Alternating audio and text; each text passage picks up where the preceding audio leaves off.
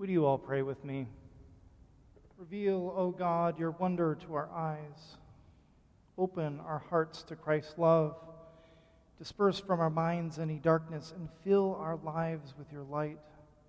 Protect us, O God, from thoughts without action. Guard us from words without life. Grant us wisdom to walk in your ways and open us always to the guiding of your Spirit. Amen. So, when I was in high school, I was active in my church's youth group. Pastor, go figure. But each summer we traveled on a mission trip. And one summer we were working in a school uh, for about a week, and we were in a rural desert climate, and it was hot, really hot, the kind of hot that a Michigan boy can't really handle.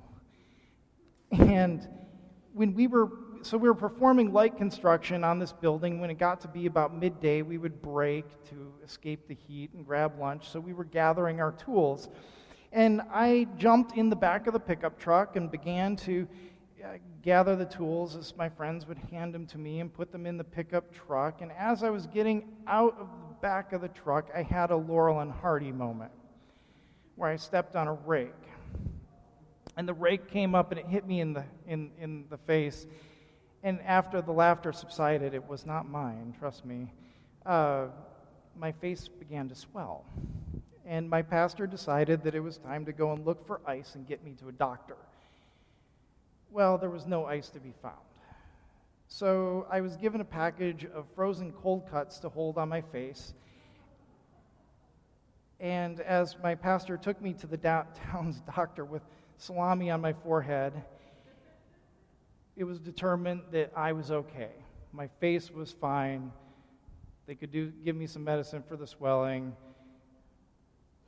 but it was hardly a consolation to know that I was going to be safe when I returned to my group of friends, our youth group, because I was embarrassed. And this is not the kind of moment that a 16 year old or really anybody embraces with much pride. I was embarrassed. A cold pack tied to my forehead, around my friends. And my friend Mark recognized this, the emotion of this moment. And he knew the feeling. And so he went into the kitchen where we were staying and he found a name tag, the kind that you wear uh, temporarily at, at group, in group settings. Hi, my name is so and so. And he wrote on the name tag a word that gave me a different identity. He sat down next to me, put it on my shirt, and when I looked down, the name tag read strong. Changed the discourse of the moment, the emotion of the moment, with a single word strong. Now, the words that we use and the way we use them can cultivate life. And the words that we use can also diminish it. And the author of James is no stranger to this reality.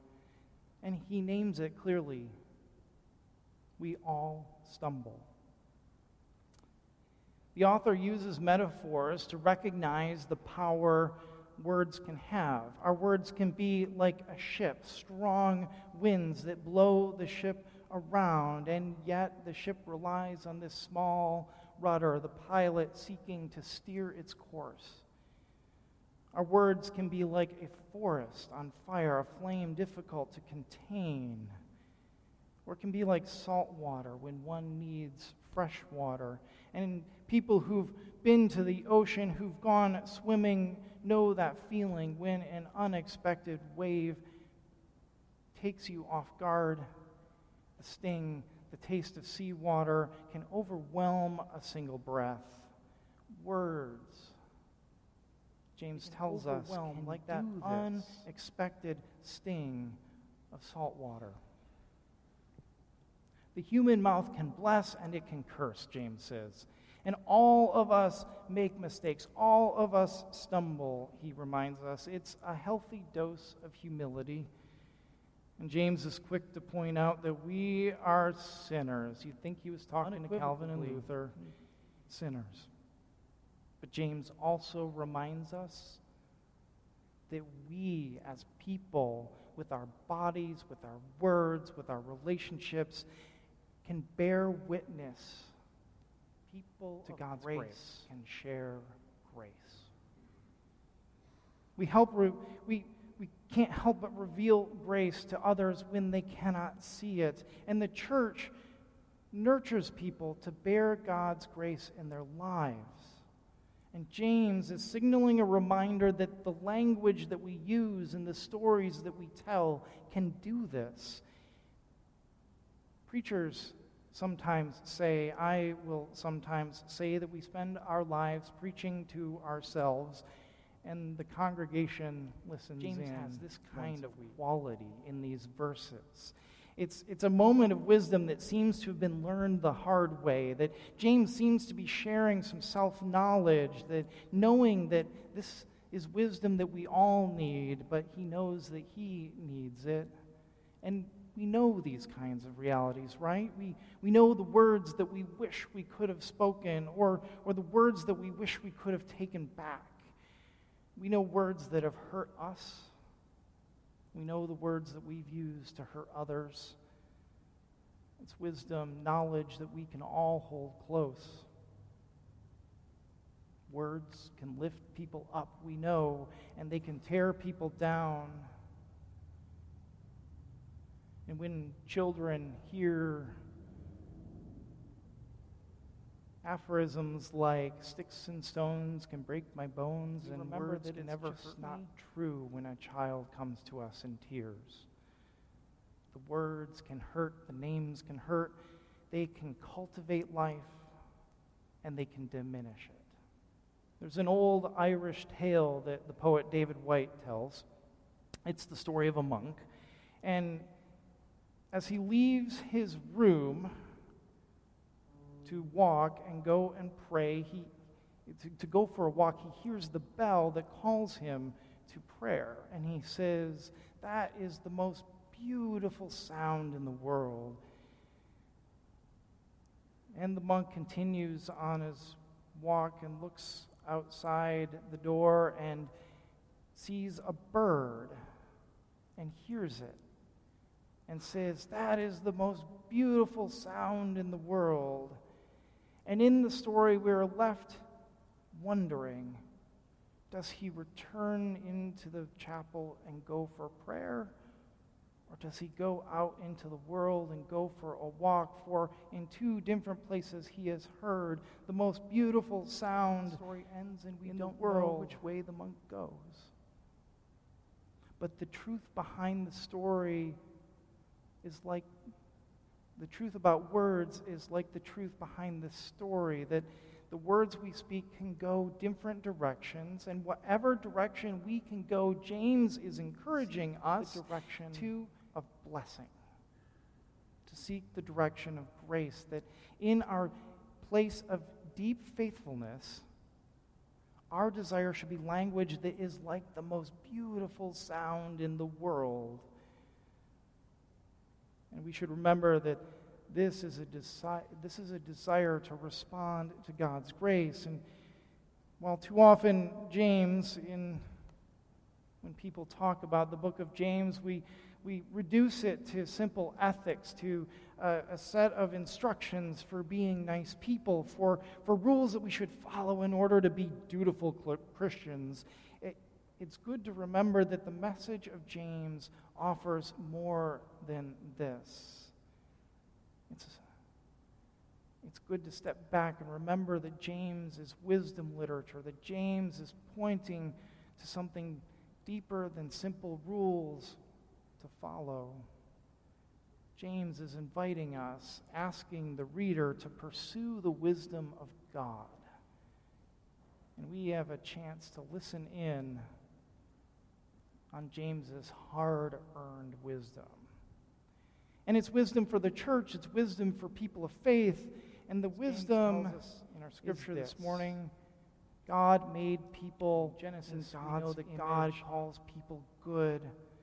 And God uses words and language and speech that affirms the value of human lives and human communities living together with one another and with God. And if we seek the wisdom of God, if we seek to pursue a path of faith, then our faith serves to reflect the word and the language and the speech of God, which might just be, for us, the most beautiful sound. It's not simply enough to av- avoid language that diminishes.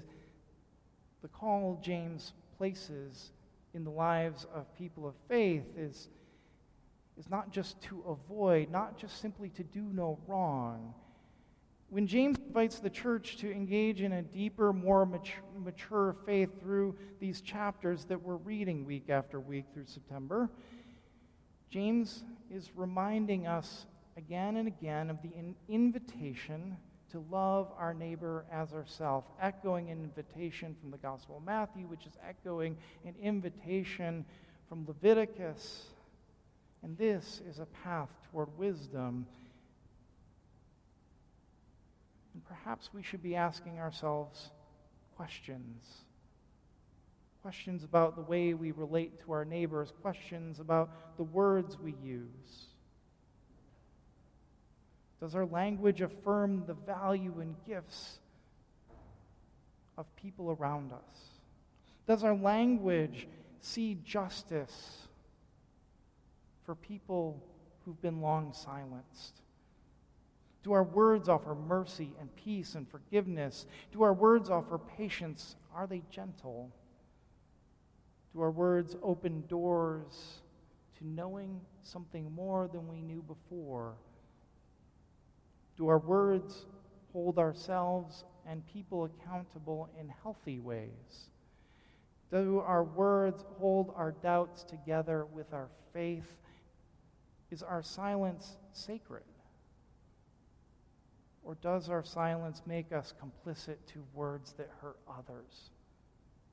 Do the stories we tell unite people and welcome difference? Do the stories that we tell join in the story that God is telling.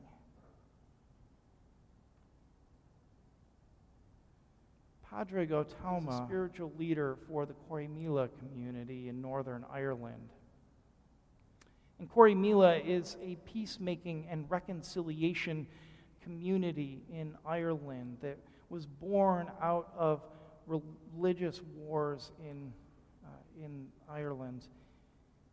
And Pádraig wrote a book a book of daily prayer for the community. And, and in the, intro, the introduction of this book is simply marvelous. In it, Pádraig explains that Corrymeela means lumpy crossing place. It's not a very attractive name for your community of reconciliation. Uh, he reflects on this particularly because when they named Corrymeela, they thought it meant Hill of Harmony. and they were wrong and he's glad that they were wrong. He was, he's glad that they were wrong because he says that places of need are full of stones. A lot like what James says.